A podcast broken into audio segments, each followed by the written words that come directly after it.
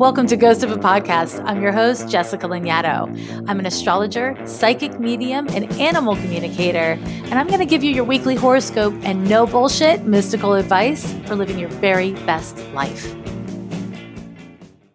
My loves, this week you got a real treat in front of you because I had the absolute pleasure of sitting down with Adam J. Kurtz, who's a queer writer and artist who you're going to absolutely adore and be charmed by. I first uh, discovered his books in a hotel in a really stressful moment in my life, and it made such a difference. His work is really uplifting and fun and kind of everything you need. So I hope you enjoy this reading as much as I did. Adam, this is your very first reading with me. Your first astrology reading ever, correct? Yes, this is this is a first. exciting, very exciting. No pressure, no pressure. I just want to see, well, two things actually.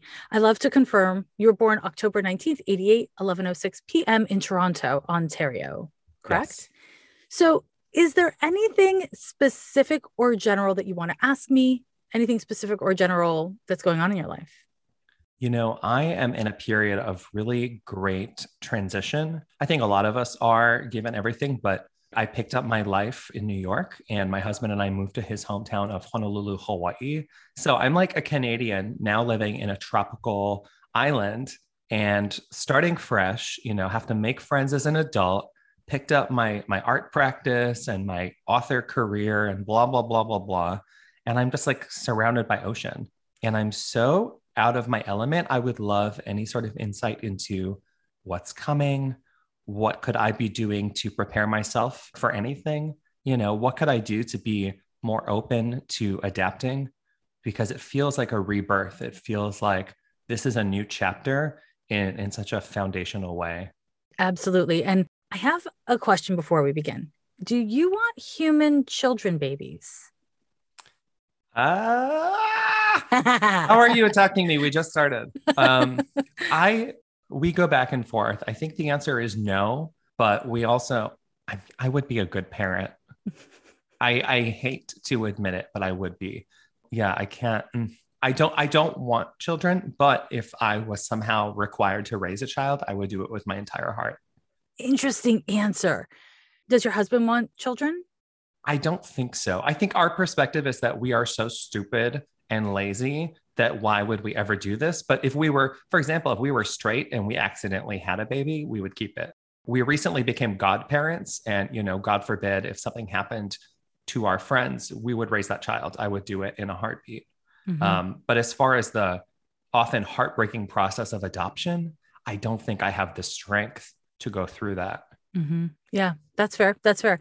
You know, there's there's so much to talk about with what's happening in your chart. I'll begin by saying this for you, a huge part of your kind of mission in life and your overall wellness is around creating a lifestyle. So, like a day to day life, an hour by hour life that is sustainable for you materially, psychologically, and spiritually. This is like theoretically true for everybody, but for you, it is salient. It's this very material thing for you, especially at your age. You're probably very aware of that.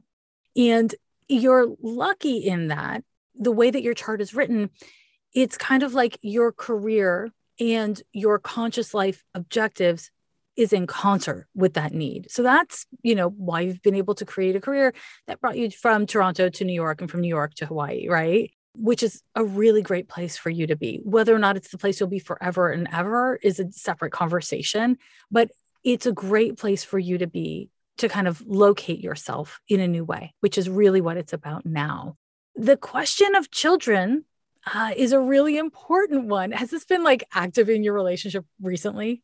It has not, but we became godparents last week. Oh, shit. Okay. So that is very new. Okay. So you do have a transit that is activating the issue of parenting right now. Mm. And it's a really big, you're going through a lot. Like you're going through Yeah, lot. no shit. sorry, I'm sorry. No, no, no. You've yeah. you're going through a lot. Oh and yeah. This period of your life, and I say this period of your life, I'm talking about the next couple few years. So mm-hmm. it's not just this moment. It's not just 2020 or 2021.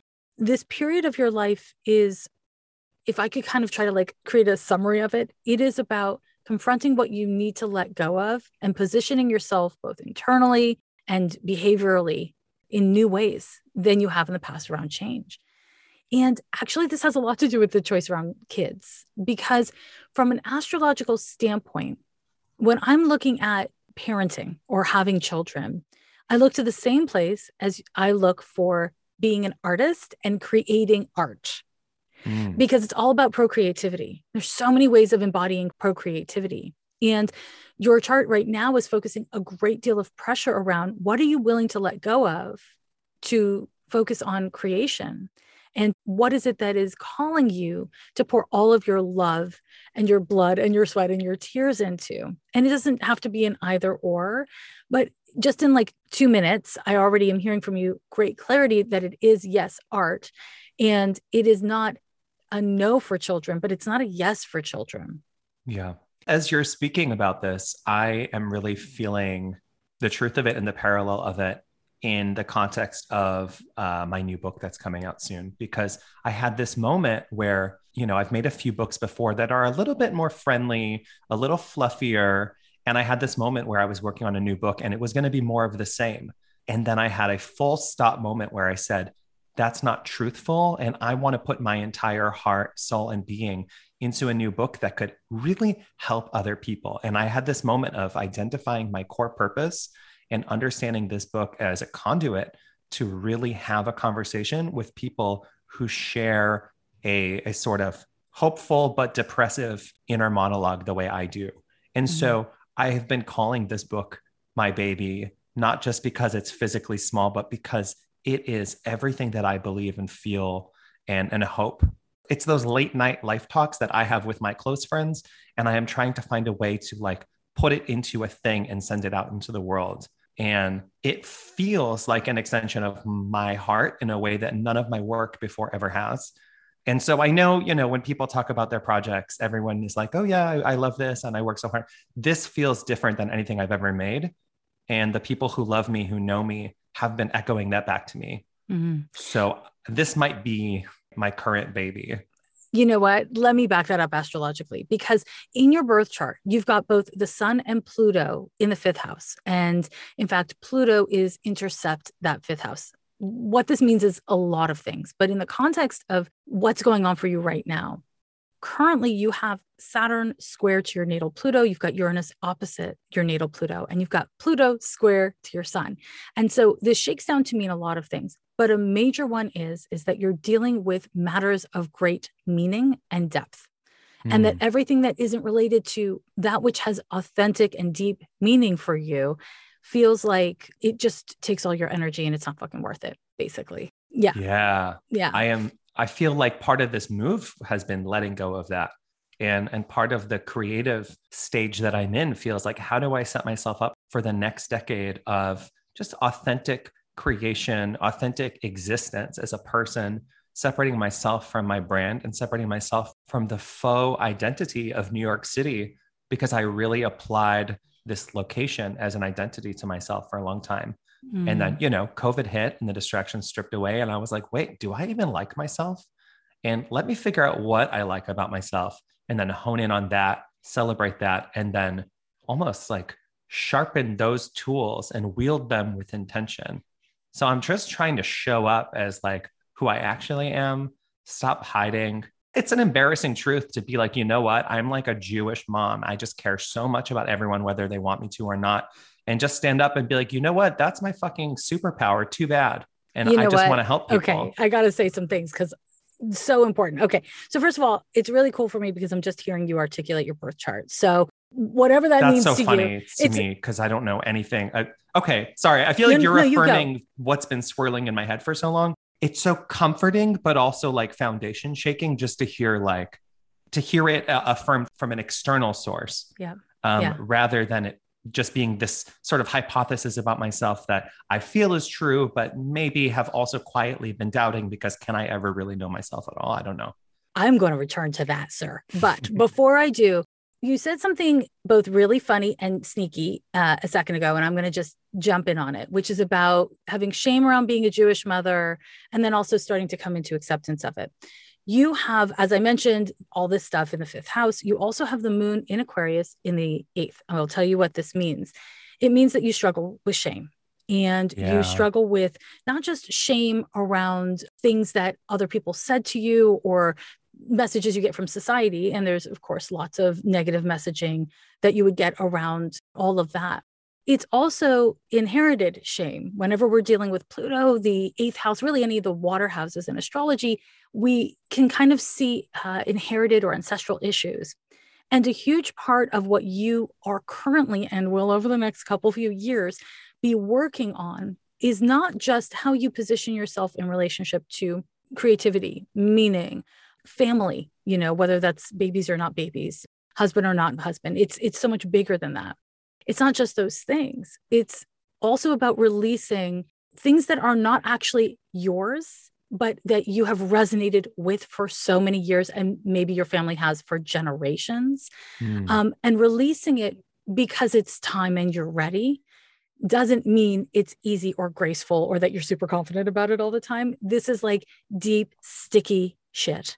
I want to just acknowledge that because you said lots of really important things and in the middle of those important things, you also, you know, dropped in the Pluto trigger word, which is like shame, right? It's like feeling bad about something that, I mean, who doesn't love a Jewish mother? Maybe there's a lot of answers to that. But also, who doesn't want to be taken care of by a loving Jewish mother with, by the way, a Cancer rising? Literally, mm. nobody doesn't want that because that's like attentive, service based love.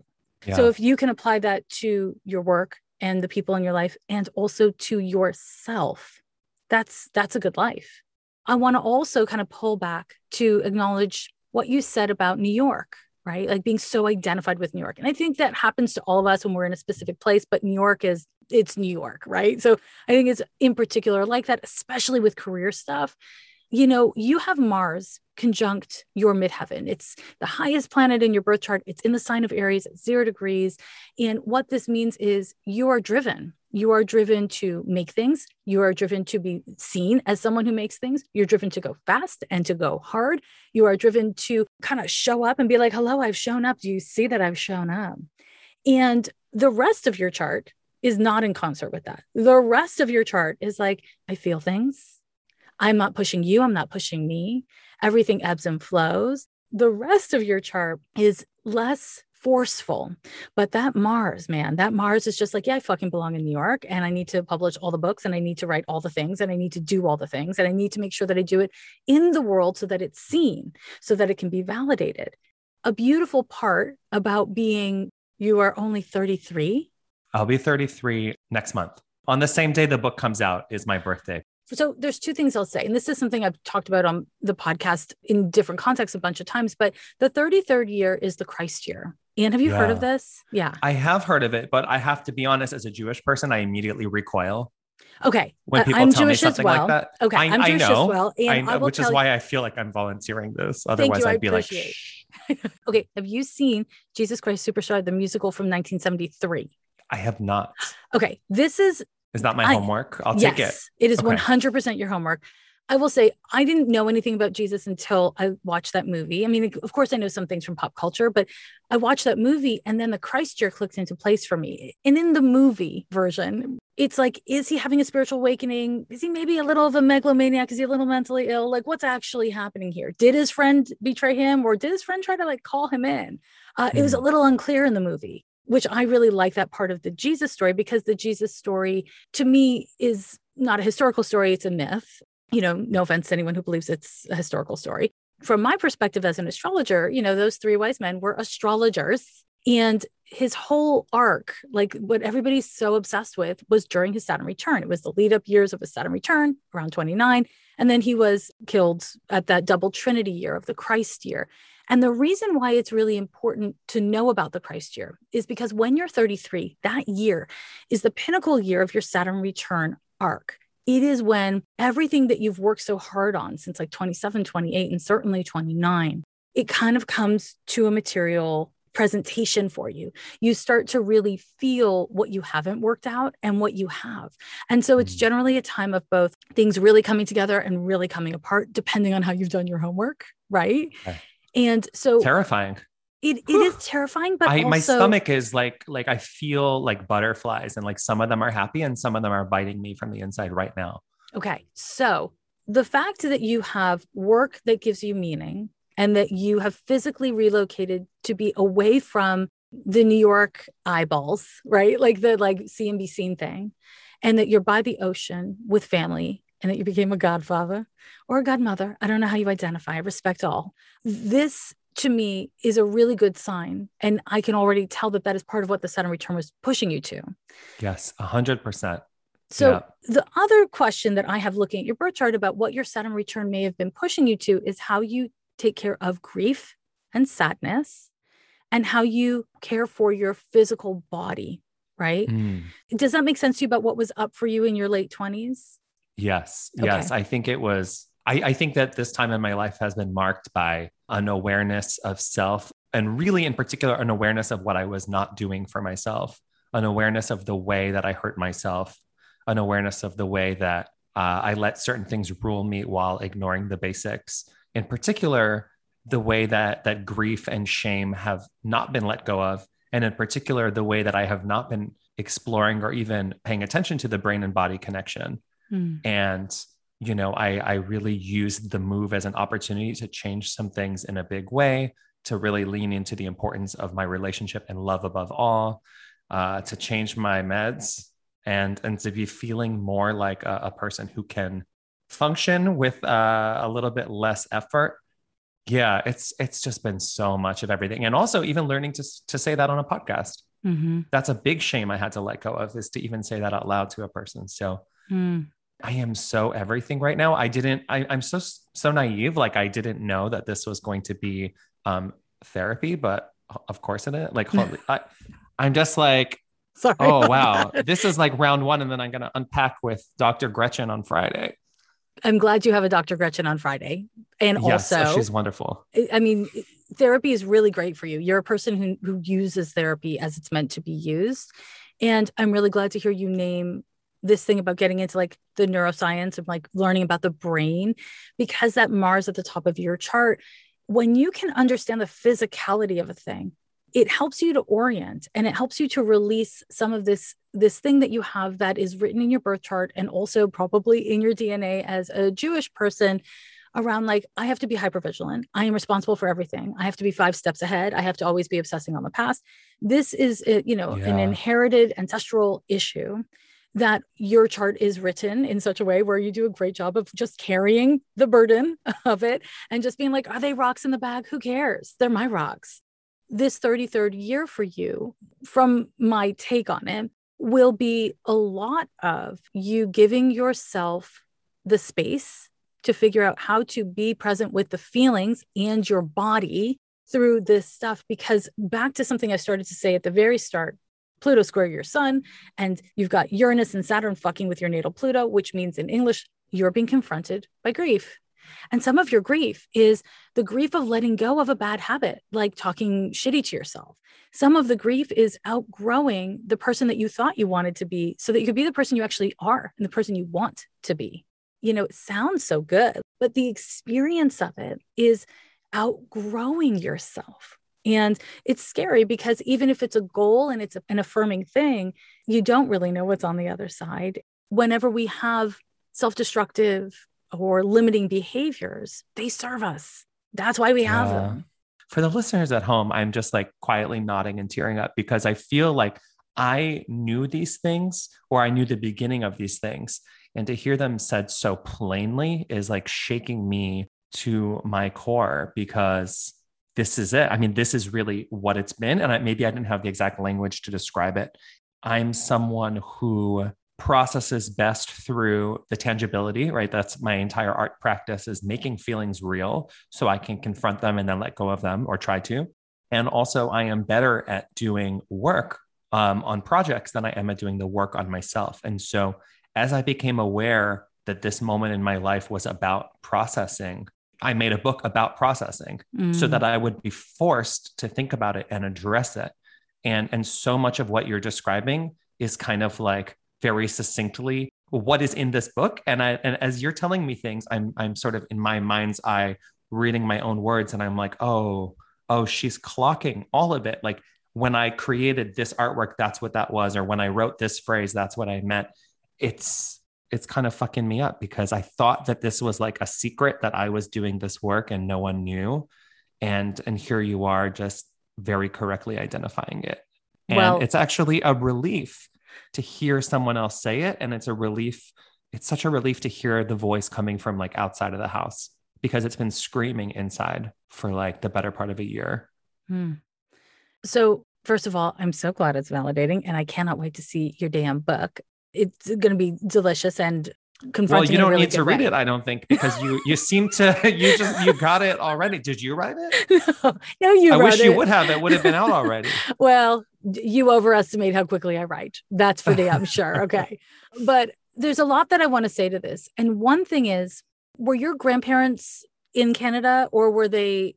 Are they survivors? They were in Canada, but my great grandmother, she escaped not the okay. camps. She escaped. She escaped Europe. She, she was right before the camps. Yes, mm-hmm. yes. Her entire family did not. Okay, it was because, just her. So I ask you this because you have a couple of the things that I look for when I am looking for survivor's guilt. And it's not like I actively look, they just jump out at me. But you have a couple of the things. And in particular, it does look like um, you're related to artists and creators. So you're not the only yeah. one in the family, eh? No. And there's this shame around being an artist or being a creator when there's so much tragedy and pain in the world that is not just your issue. I mean, I'm assuming it's your issue from reading your birth chart, but it's an inherited issue. It is an ancestral issue. And part of what you're doing by bringing your own pain and acknowledging the shame into the work is you're healing it not just for yourself, but within the line. And I want to just clarify we cannot heal our ancestors for them. We cannot heal our ancestors, but we can heal the part of our line, of our genes, of our energy field that resonates with and holds that shame in this generation, in the here mm. and now. And that is what you are being confronted with. You have been for a while, but really in 2021, it started really intensely in March and it'll follow you into what early 22. Fu- how do you know that? Well, girl, you know, I mean, it's not my first time. oh my God. What happened? I feel like I'm on, like, I'm waiting for the camera to pop out. Like, I'm, I'm on, like, a, this isn't, oh my God. Okay. Sorry. no, don't be sorry. Don't be sorry. What happened in March? Did something specific or was it internal? I think there was an internal shift where I, so we moved here in October mm. and we were living with my husband's parents for a while. And I think March was the first month when it finally hit me like, you're actually here. Like, this isn't, you know, because we moved in October, it felt like, oh, we're visiting for Christmas or something. March was when I was sort of, I suddenly was like, this is your life. And March is also when I sort of had a final moment with this book project where I was like, no, no, no, I know it's it's done. We locked it, but I need to change something. And I made sort of my final change and then sent the files and said goodbye. You know what I mean? Yeah, and so yeah. it felt like both an acknowledgement of like, okay, this project that has helped me process is done. And also that first big wave of processing has brought me to this moment I needed to be at. And so it felt sort of like, you know, this is all a new chapter, but that felt like the first page of that chapter had been turned or, mm. or a page was turned. Something shifted. Yeah.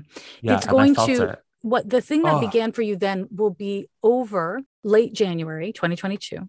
And okay. I'm gonna mark my fucking calendar. Yeah, dude. you are. Because it's difficult. Because it's fucking hard. And it happens oh. twice.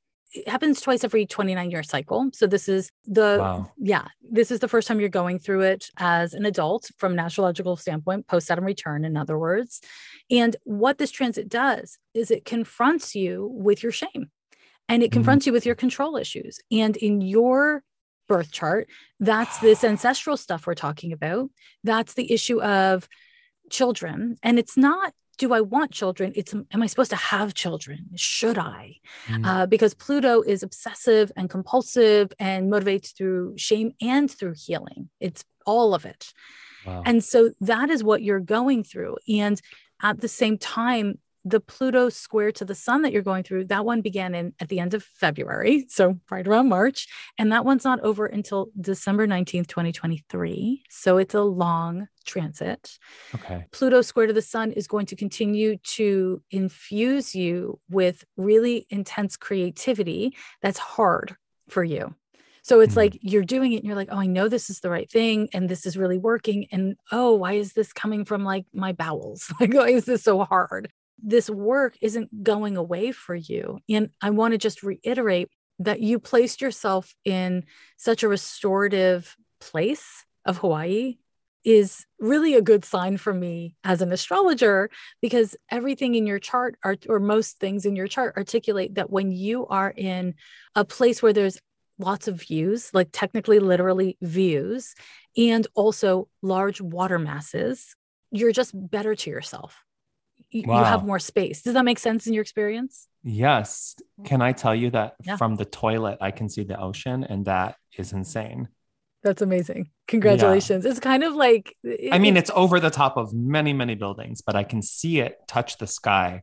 And it is so grounding in a way that I've never felt before in my entire mm-hmm. life. Mm-hmm. Yeah. So it's so it's weird to feel you. so untethered at this moment in my life, and also simultaneously like maybe the most grounded. And it's interesting to feel both of those things at once. Okay, so let me tell you what that's about. Oh that's because do you, you know? I would yes, I know. do. Oh, I do. Okay. It's because you have historically associated being tethered to literally tying yourself to external people, conditions, identities. Yes. And that is no longer the case. You are anchoring yourself inside of yourself in your lived experience. Mm. And so hmm. your brain is like, I'm untethered. Why do I feel so grounded? It's because you were tethering yourself to things that a young person does, person in their 20s, person in their teens does. It's external things, it's things that you can prove to yourself are happening.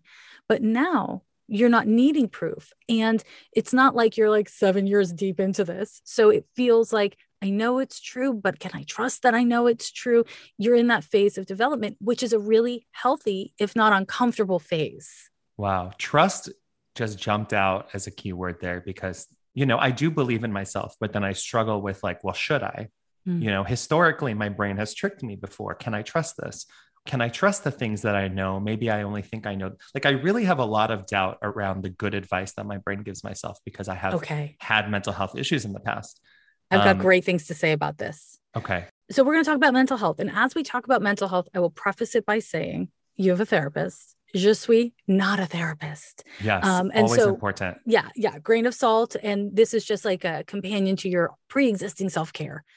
From my perspective as an astrologer, so you have this this concentration of planets in your sixth house. You've got Saturn and Uranus conjunct real tight, and then you've got Neptune in there. And in your birth chart, there's there's a couple things that this means, and I'm going to add another layer in one moment. The Saturn Uranus conjunction in the sixth, it articulates that the way your mental health works is very rooted in your physiological health. Again, this is why when you talked about the brain, I was like, yes, that's the right path. Go there.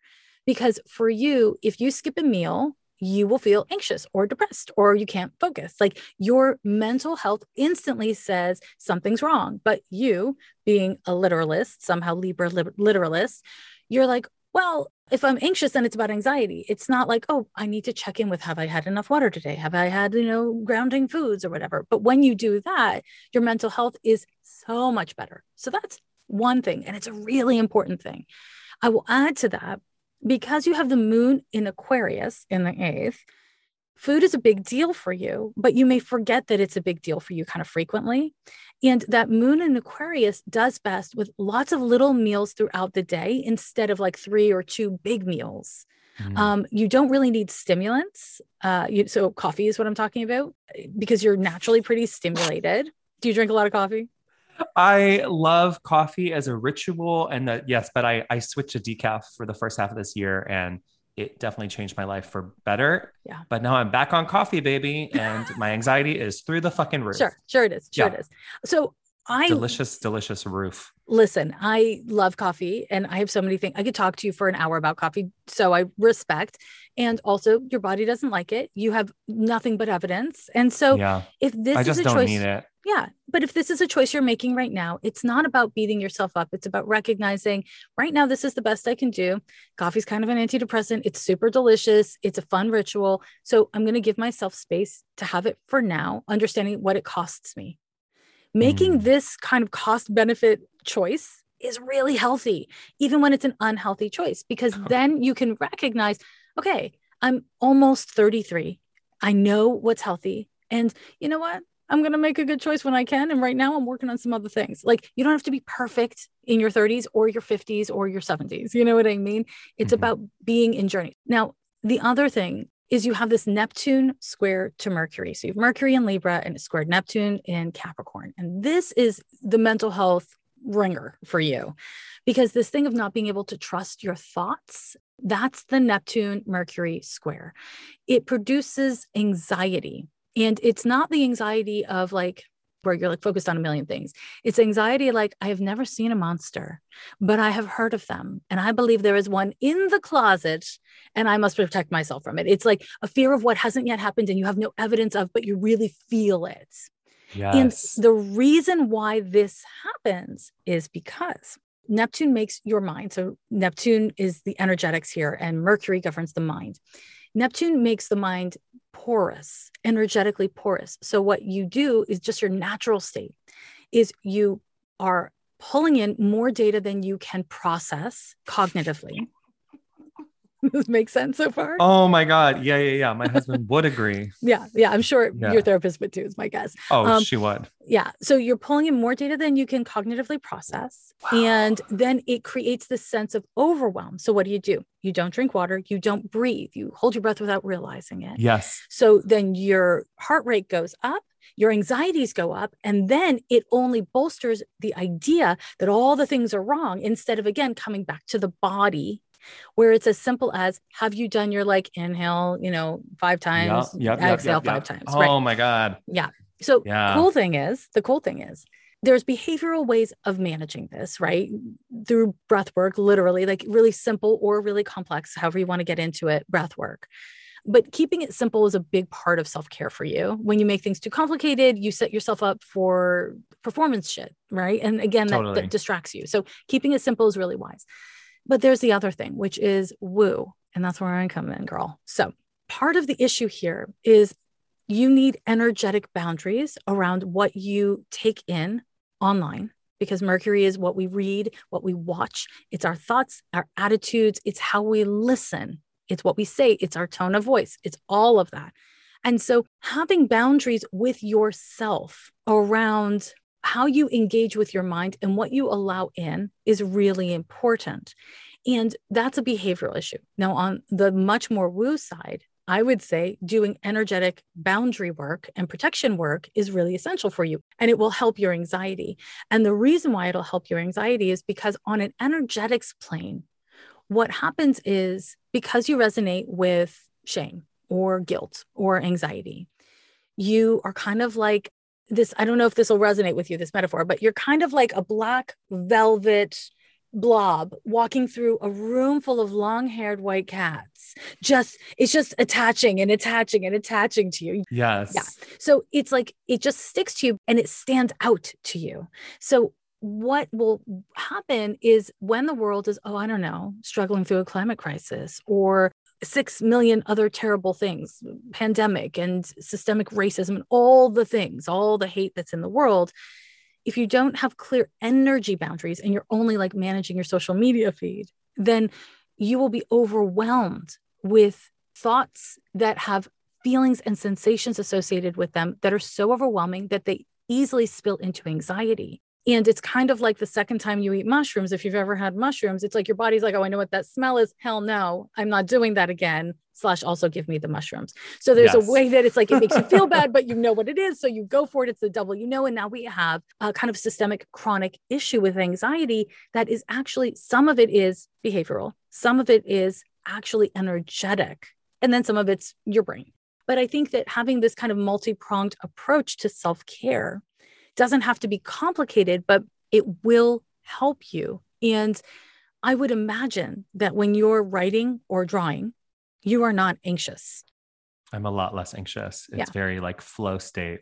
Yeah. From an energetic standpoint, the reason why it's flow state is because you are energetically fixated on what you're doing. You're not Yes. just behaviorally fixated, right? So, uh, the reason why I kind of bring up that specific moment that you know very intimately is because you already know how to do this. You know how to be energetically boundaried. You just don't Mm. think of it that way. Yes, you're right. The language about- around it is different. Yeah, it's about being all the way present with what you're doing, which doesn't mean you're not slightly obsessing on other things or that you're not like stopping to do social media breaks or whatever it is. But it means that when you're there, you're there, Yeah. right?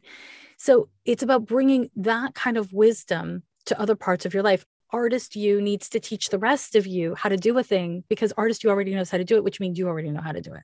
Yes. And I love that we we often have an answer and we just forget to internalize it. It's easy to talk about the answers. It's easy to know the answers.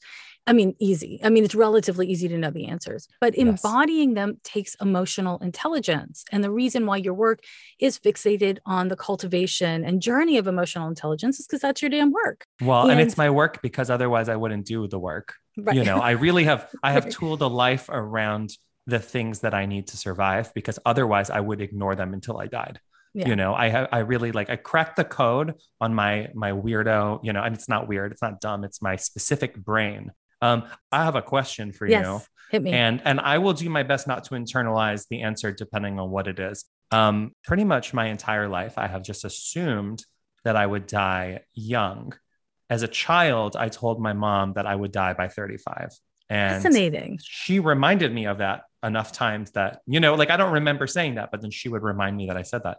And what's been happening to me lately in life as I approach 35 is the realization that actually you might not. But I wonder if there's any insight there Sure. I mean, I- don't think we can say this is true, but, but why do I think this? hmm I, I I actually do have an answer, um, and I'm not scared of giving it to you. So don't be scared of hearing it. So there's a couple parts of the the answer. The first one is uh, I don't predict death. I don't have that ability. I don't want it, so I don't do it. The other thing is, Can you Um, please just kill me? Just come here and kill me. well, you know that is easier than predicting death, tbh. So okay, but the harder news is the reason why, as a small child, when lots of children aren't thinking about death or dying or their 30s, you were. It's because you have this Pluto in Scorpio intercept the fifth house. And so you've always been highly attuned to things that are taboo and painful, and not just painful, but excruciating. Yeah. And as a small kid, your intuition was really strong. You were probably told you were a really creative child and that you like, you know, you were mature for your age and all those fun things. But part of what that's about is having a mind that moves faster than your emotions can chase it. Right. Mhm. So you impress the adults around you and you make the adults' lives a little bit easier. In the meantime, you're struggling with issues emotionally that you don't know how to really parse through because you're a child and not an adult, not a, a smart adult trapped in a child's body. You're just an actual child. And so this is where we get um, to the other part of the answer. Part of you was right. You saw a profound ending where your life would become something that was not the life you had now by 35. You were right. You misunderstood it. You misinterpreted it, as many of us do with hmm. intuition. From what I'm seeing, around your 35th birthday, that 35th year, you will have gone through so much of this excavation and this spiritual awakening and this deepening of embodiment that you will not think of 33 year old you the same way that you think of yourself now. You will be a very different person. And it's interesting because 35, there's an astrological phenomenon that happens for people around 35. And, you know, personally, me and everybody's different, but I felt that my life began at 35 and I've been doing the work I'm doing now since 1995. So, you know, it's not like I started a new career path at that time. It's that I hit embodiment of these ideas that I had worked with. I actually was able to be in them in a whole new way. And that's the beauty of being in your 30s and getting older. It's not just ideas, it's not just theories you're running. You become yourself more. And so that's the death you've been scared of. fair enough be scared but i don't think it's it's like a mortal coil meat suit thing i think it's uh, much more of a spiritual thing and that if i'm reading your chart right lines up pretty neatly with child you because child you was like deep and emo and spiritual in ways that you're starting to only kind of embrace and get to know of yourself again now and yes. so again 35 year old you is not going to be in the ground, 35 year old you is going to be unrecognizable in some profound and foundational ways. That's the death. Wow. That is so encouraging. That is so exciting. I can't wait to meet that person. And you're right, it does line up with a lot of the work I feel myself doing now. Even the work that I don't totally know why I'm doing it, or I thought I was doing it to take care of others, which is a very me thing to think surprise bitch you're also doing it to, yeah. you can be the others yeah. you're taking care of wow wow wow wow wow the spiritual thing is interesting for me because i grew up orthodox jewish and when i mm. walked away from the religion well i didn't walk it was a it was a whole thing when i when i left that behind i sort of rejected spirituality period because it was triggering because it was wrapped up in tradition that didn't feel rooted in, in truth for me that that was proven to be inaccurate based on my identity or who I thought I was or how I thought it meshed with who I was. And now I'm really sort of welcoming a lot of spirituality back and even a number of, of culturally Jewish things or Jewish ideas around spirituality separate from the organized religion aspect. And so I am also very curious to know who I'll be as a spiritual person three years from now, because I mm. feel that creeping back in and it's it's come back to me through art. It's come back to me through making the intangible tangible. It's come back to me through the connections and people and you know love is real love is the answer. That's starting to really click in a big way I mean, I don't want to burst your bubble or make oh, teenage you mad, but you're very spiritual and you are highly likely to create a life as an adult. And again, you know, post 33, is is really where it materializes and gels more. That is very much spiritual and netted in spirituality. So being raised in any kind of orthodoxy or any kind of uh, strict religion the thing that it strips from us is the kind of embracing of God or embracing of universe. It, it becomes about rules, it becomes about limitations, but that's actually not what spirit is meant to be. Spirit is in literally everything. And spirit is, you know, you don't have to believe in it or you don't have to do anything about it. It is. You were getting there in New York, but you can't avoid it in Hawaii. And yeah. it's as it should be. You've got these impediments that you're currently releasing. And mm. it's you're you're all your religious self and your anti-religious self and your super woo self it's all you. That's the cool thing. It's all different articulations and choices. And for you remembering your free will is an important part of being able to step back into spirituality. So you don't feel like you're losing it to religion or cultural doctrines or any of that kind of shit. Yes. And that is something that is difficult for you, but it's in your nature to do. So it's not like foreign to you. It's just hard work, but you're not adverse to hard work. So it's not a big deal. Like you're going to yeah. do this. When I look at your chart, in order for you to evade your calling, you would have to do some really dramatic things, like really dramatic things. You mean like dye my hair blonde? So or the most dramatic thing a gay man can do. Yes. i was thinking orange but okay fine. Um, i actually meant drugs. Drugs yeah. Drugs would be a great way for you to detract yourself from your calling. It would be probably the best and most efficient way. Um which you, drugs should i should i do you no, do drugs? no, do you not. do many drugs I smoke weed. I've dabbled with a few other things. Like I, I enjoy like a mushrooms moment, you know, like once a year. Mm-hmm. Like it's for me, it's social and it's contextual, and there's lots of bottles of water, you know, standing right. by. Great, right. Yeah. Okay, good. I'm I'm like the drug, the safe drug mom, you know. Great. That's I mean, that's what I would like to hear. And it makes sense because I pulled out the mushrooms metaphor earlier, but that's fine. I would advise you very passionately to stay away from opiates.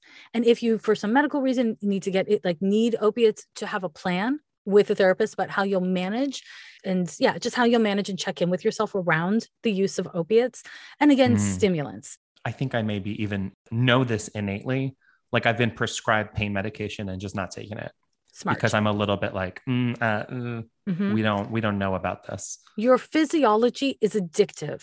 Yes. And oh my God, yes. Luckily, you don't like to lose control completely. No, I, I almost never drink. I really, I don't like to lose control. Mm-hmm. It's yeah. good. I mean, your blood sugar can't take it anyways. You know. Well, it's because my blood sugar is pumped full of sugar. Through pure cane sugar, right? Yes. Yes. yes. Mm-hmm. Well, and to that end, actually, you know, you do have to be careful. I don't know if there's type 2 diabetes in your family, but it kind of yes. looks like it. Yeah. So you have to be careful about behavioral modification.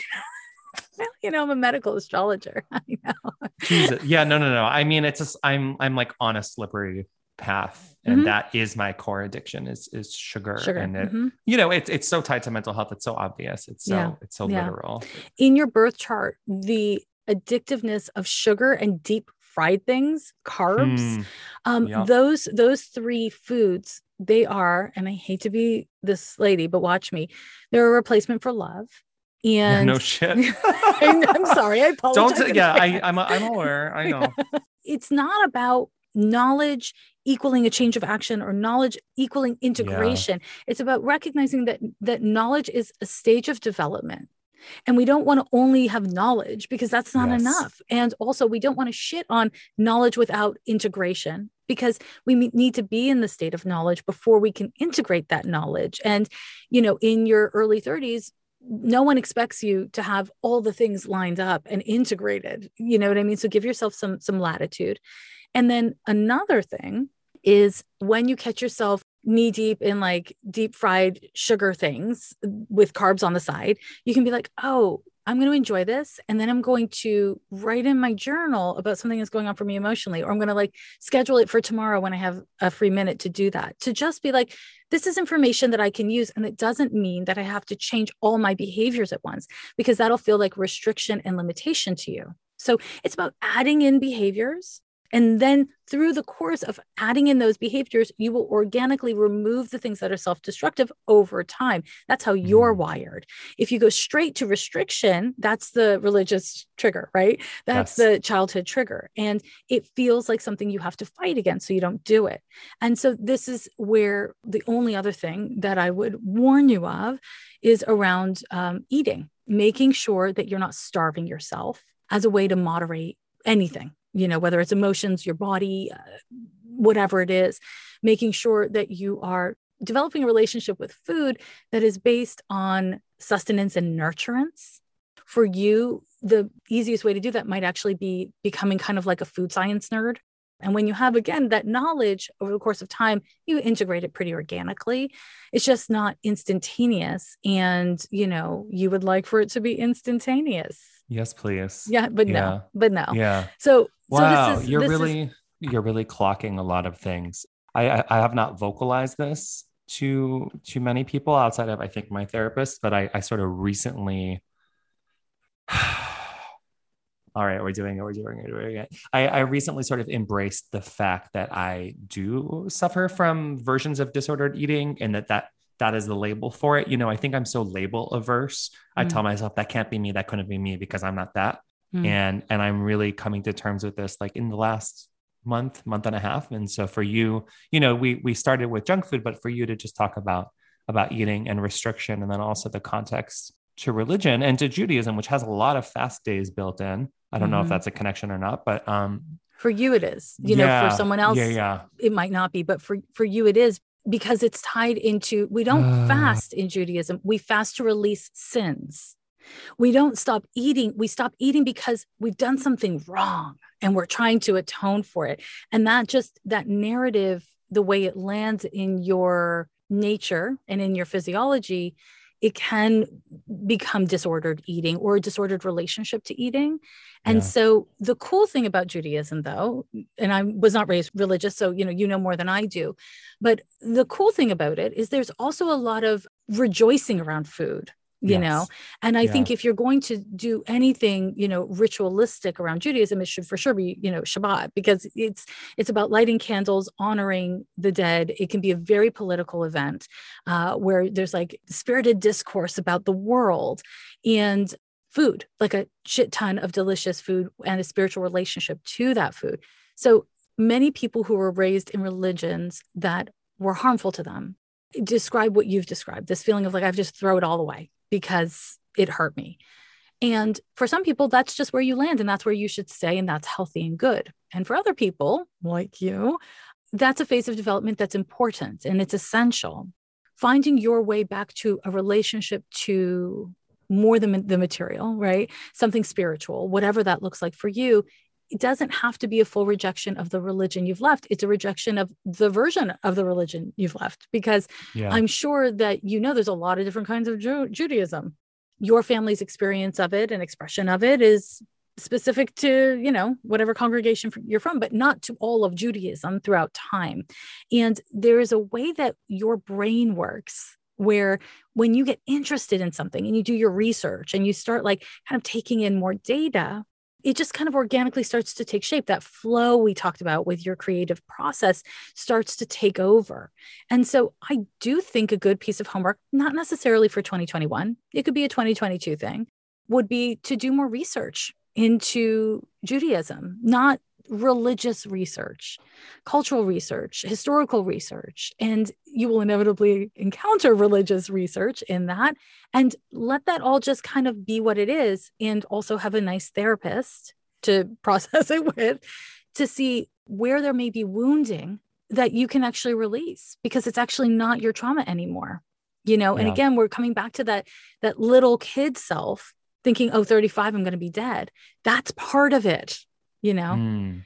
this idea of death is from my perspective as a medium it's kind of a misunderstanding. The body dies. This life ends. But the soul does not live inside the body. The body lives inside the soul. So when the body dies the soul still lives. So it's not death exactly. And that is why they call coming the little death right? That's why we say that we we can grieve an apartment a relationship a person uh, period, right? Because these are all little deaths. It's it's about letting go and allowing that ending to change things irrevocably, and that's I don't know. It's it's painful and it's difficult and it's scary and it's also delicious and gorgeous and what makes life worth living and worth fighting for.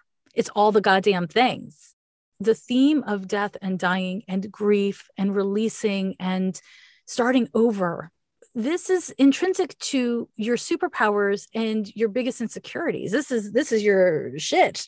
So oh, yeah. this is your shit. so so this is like stuff to be really excited about and interested in. And then of course there'll be those dips, but it's interesting because even though that shit is your shit, like if you have any kind of mental illness or mental health struggles, it's not around that actually. So your mind might fixate on those ideas, but it doesn't actually come from those ideas. And that's mm to me as an astrology technician very interesting because it affirms that you're living in a way that is engaging consciously with those themes. And that's what you're meant to do. You're not meant to not care. You care. You care very fucking deeply. And that's what you're meant to do. And part of caring deeply means suffering. Mm. not to be too jewish about it but it means suffering. So yeah. you know there's there's a gift in the suffering. There's a gift in all of it. Now we do have to wrap up anyways but i want to see is there any kind of like final question? Is there anything that you know you want to ask or say before before we wrap up? I think that you've given me a lot to process. You've really affirmed a lot of things that i have thought of but also helped me parse through or assuage certain fears and certain doors that were opening. I feel like you have made me feel like it's okay to, to push them open a little bit further like, I don't need to be afraid of what's on the other side, especially around the slow return to embracing spirituality. Thank you. You're welcome. This has You're been, welcome. I mean, this is, I, I really, I do not know what I expected coming into this. I feel like you've given me tools that I will take with me. Wow. it, it is so my pleasure. And it's, I, you know, I have so much love for you and for your work. And I just feel like everything you put into the world is really helpful. And it is helpful in the specific thing that I'm passionate about, which is the cultivation of emotional intelligence. It is my damn jam. And so yeah. I love what you do. And I'm so grateful I got to do this with you. And I'm really, really excited for this process, which I don't think will be completely easy for you over the next couple few years, but is worth it. So it doesn't yeah. matter if it's easy. You know, take your time. There is no rush. The cool thing about something taking a few years astrologically is it means you're not supposed to be there now. You're supposed mm. to be mm. on the path. You're not supposed to be at the top of the damn mountain yet. You're yeah. just supposed to be on the landmass and you're very much there. So look at you. Yeah. Wow. Wow. Wow. Thank you. Thank you. It thank you. so thank my you. pleasure. It's so my pleasure. All this news about online companies taking advantage of their users is really demoralizing. That's why I want to tell you about Fight for the Future. They're a group of artists, engineers, and technologists who've powered the largest online protests in human history, defending our most basic rights in the digital age. They fight for a future where technology is a force for liberation, empowerment, and free expression rather than oppression, tyranny, and corruption. To support their work and learn more about what they do, go to fightforthefuture.org. That's fightforthefuture.org. I mean, I don't know where to begin this week because of what happened last week. You know, I mentioned on the podcast that we could expect that last week with the sun opposition to Chiron on the 3rd and the new moon on the 6th and all the other things going on, I had named that we would see a lot of drama and, in particular, abuses of power. And what came up last week was so intense. Now, I don't know what was going on for you personally, but if it was hard or painful, may it have been in some way healing or helpful for you in a meaningful way. But let me start here, my friends, with just a couple things. And again, there's too many things to name of what happened, what got revealed last week. But the news came out about how AT&T helped to build and fund, I believe, 90% of One America News. And One America News is an extreme right-wing news organization, way, way more right-wing than Fox News and to see that AT&T is behind it is really stunning.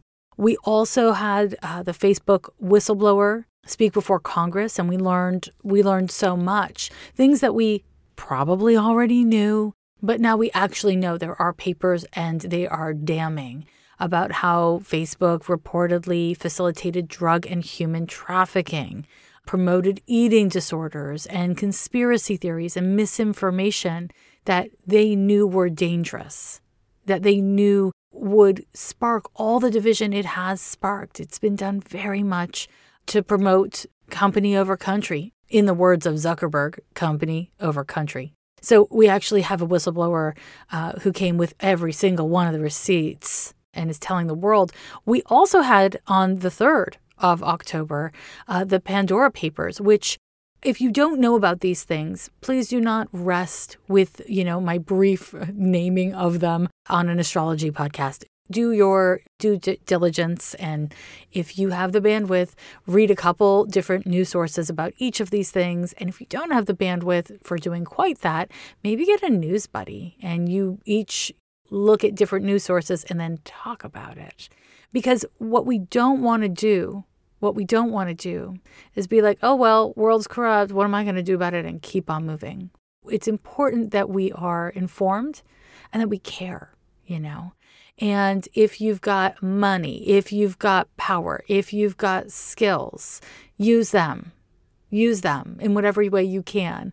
What way is that in this regard? I don't fucking know. I don't know. It's very overwhelming. It all just happened. But it's important that we're thinking about these things, that we're talking about these things, and that we're having these conversations in public, and that we're putting pressure on elected officials, and that we remember that we live in capitalism, which means that where we put our money is an active investment in that thing and a consent to what they're doing. So, you know, if you are able to leave AT&T and its products, yeah, fucking do that because this is some bullshit. Anyways, Pandora Papers I don't know if you've heard about this.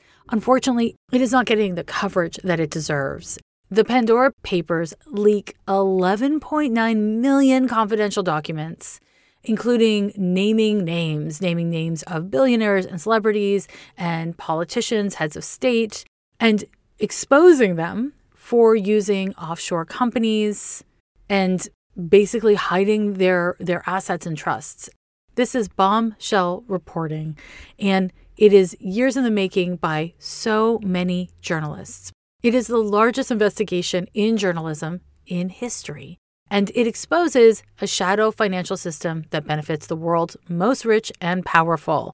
That's according to the website of uh, the ICIJ, and that's the International Consortium of Investigative Journalists. It's a big fucking deal. It's a big deal. In fact, if you would like to support the ICIJ, which I really encourage you to do. We need to support independent journalism and investigative journalism. You can do so by just like going to their website. It's icij.org uh, and donate to support their work because it's a really big deal. But all of these things are being revealed, and it is so tempting to want to say, oh, well, life isn't fair. This is fucked up moving along. But we can't do that because if we do that as a society, if we don't participate, if we don't care, we're consenting to it on some level. And of course, it's not that fucking simple. It's not my fault. It's not your fault. We all have our lives going on. I don't know where to begin. You you probably don't know where to begin. If you do, please tell me where to begin. But it is important that we don't just kind of shrug and move on. And it is important that we take pains to try to understand what this stuff is about and to understand who, who benefits from it. Who benefits from all of these terrible things? Realistically, can we just like hop off of all toxic social media platforms? Uh, no, that's all social media. And the whole world exists around social media, especially during a pandemic. So I don't have any simple answers, but I want to just acknowledge that all this crazy shit came out last week. And we, you know, at Ghost of a Podcast and Friends, were expecting some crazy shit to come out, and there it is. And when problems are revealed, whether in your relationship to someone in your personal life, uh, in your relationship to your body, or in society at large, it takes time and it takes many people to kind of unpack and understand what the hell's going on and then to come to action. We don't need to have the answer right away, but it is important that we check our restlessness and our distractibility and make sure that we are investigating to the best of our ability and participating to the best of our ability. When wild things are revealed in the ways that they have been, I mean, be informed, uh, look at multiple news sources, vet your news sources, donate to the ICIJ and other amazing organizations that do media protection and investigative journalism if you can. That's my, my preamble if you will. We're going to get into astrology. You know, I mean, we, we were talking astrology. We are talking last week's astrology, but uh, let's talk this week's astrology. Okay. We're looking at the horoscope for October 10th through the 16th of 2021. You don't need to buckle up for once. I've got a pretty chill horoscope for you. Nothing too frightening. Isn't that lovely? Because this past week has been a lot. And the effects of whatever it was that came up within you or in your life last week are still very much at play this week. And so, happily, the transits are here to support you. But it's important that you use that support, right? It's not enough to have resources. We need to use our resources in an effective way. And so, this takes intention and it takes sometimes work. So, Let's start off the week. We started off with the first transit, which is exact on the 13th of October. It's a Venus sextile to Saturn. I'm a big fan, a big fan of this transit because what it does is it kind of strengthens our capacity to create security in our lives. So, Venus and Saturn are two planets very concerned with security in very different ways. They can both be pretty materialistic, and they can also both be really focused on like getting others to like them as a way to feel safe in the world. And so, this is a great time to check in with that. Are you acting in ways that are accommodating to others at your own expense?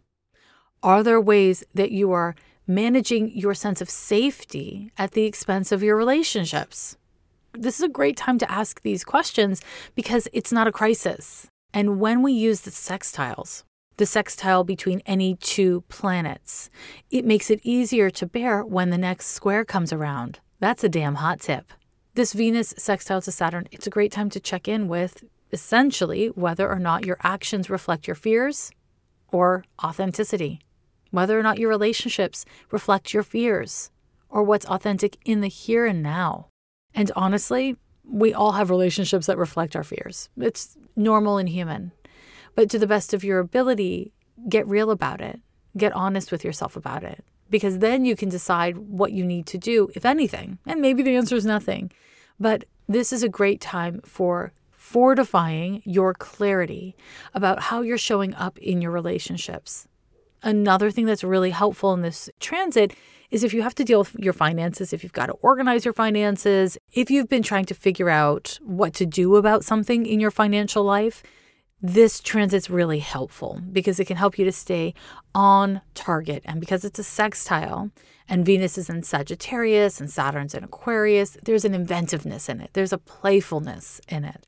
And so you might be able to see perspectives and approaches that you haven't been able to see before. It might be something really small, but a lot of times, small progress paves the way for meaningful and big growth. So don't knock the small stuff, okay? Okay. Another great way to use this transit is to show up and don't tell someone how you feel about them. Show them. Just be there, you know?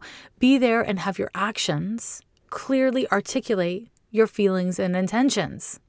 I know it sounds so simple, but we don't do that so much of the time. And it's really a great time to do that this week in general, and because of this transit specifically.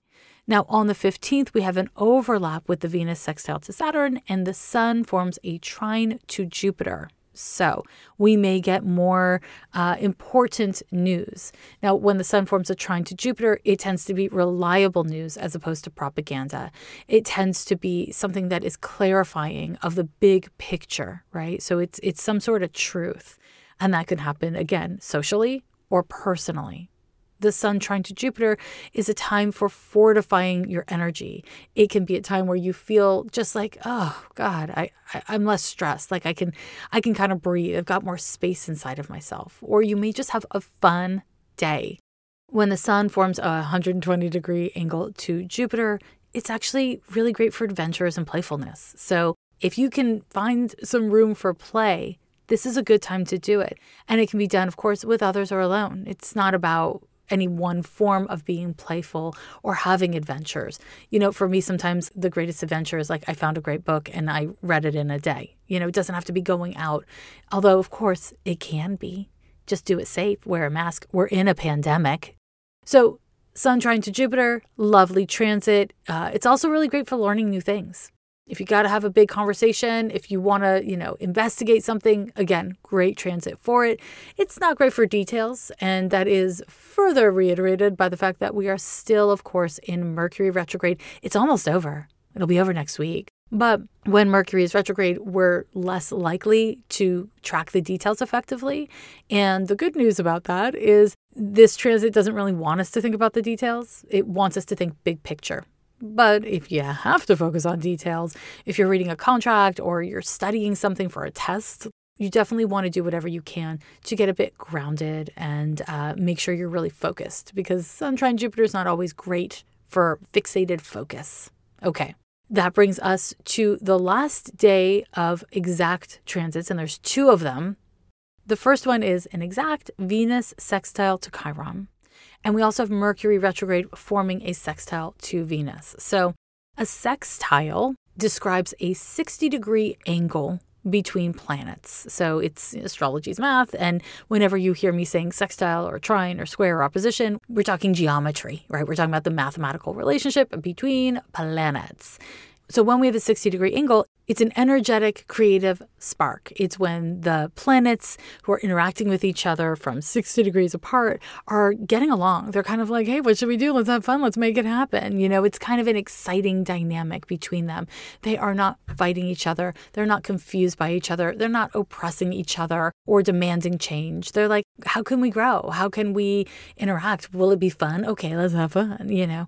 So that's a wonderful thing to know about a sextile. But when we're dealing with a planet like Chiron, kind of like when we're dealing with Pluto and sometimes Saturn, even when it's an easy transit, it tends to be a little spiky, like a little bit difficult. So, this Venus sextile to Chiron on the positive can be a time where a difficult dynamic in your relationship so, relationship to yourself, to your body, to your finances, your relationship to an individual person. And generally with Venus, it's a friend or a lover as opposed to a boss or a parent.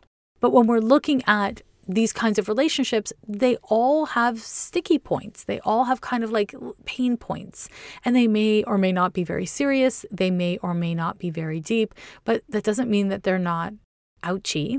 And it doesn't mean that they don't touch on other more sensitive points that have nothing to do with the relationship, but everything to do with our own history of pain or suffering or trauma.